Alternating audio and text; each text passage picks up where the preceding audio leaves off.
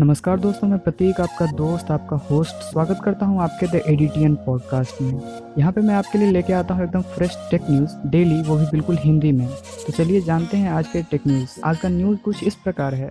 बात करते हैं पहले न्यूज़ की तो ओप्पो एफ़ का नया ब्लेजिंग कलर वेरिएंट भारत में लॉन्च हो चुका है। बात करते हैं अगले न्यूज़ की तो रियल मी एक्स थ्री और एक्स थ्री सुपर जूम की पहली सेल कल है तो आप इसके ऑफिशियल वेबसाइट पे इसके बारे में चेकआउट कर सकते हैं। बात करते हैं अगले न्यूज़ की तो Realme Narzo 10 का नया ब्लू कलर वेरिएंट की सेल कल पहली बार होगी तो आप इसके ऑफिशियल वेबसाइट पे जाके इसे परचेज कर सकते हैं। बात करते हैं अगले न्यूज़ की तो वन प्लस की स्मार्ट टीवी बीस हज़ार रुपये से भी कम कीमत में मिल रही है।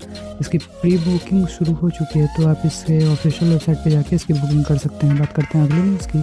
तो सैमसंग अपनी दो नई फोल्डेबल स्मार्टफ़ोन लाने वाली है और अंदाज़ा लगाया जा रहा है कि इसकी लॉन्चिंग अगस्त तक हो सकती है। बात करते हैं अगले न्यूज़ की। तो Oppo Enco W eleven T W S earphone की भारत में लॉन्चिंग आज है तो आप इसके ऑफिशियल वेबसाइट पर जाके इसके बारे में चेकआउट कर सकते हैं। तो आज के लिए इतना ही।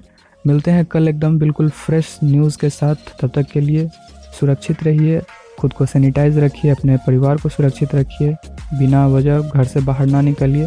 जय हिंद, वंदे मातरम।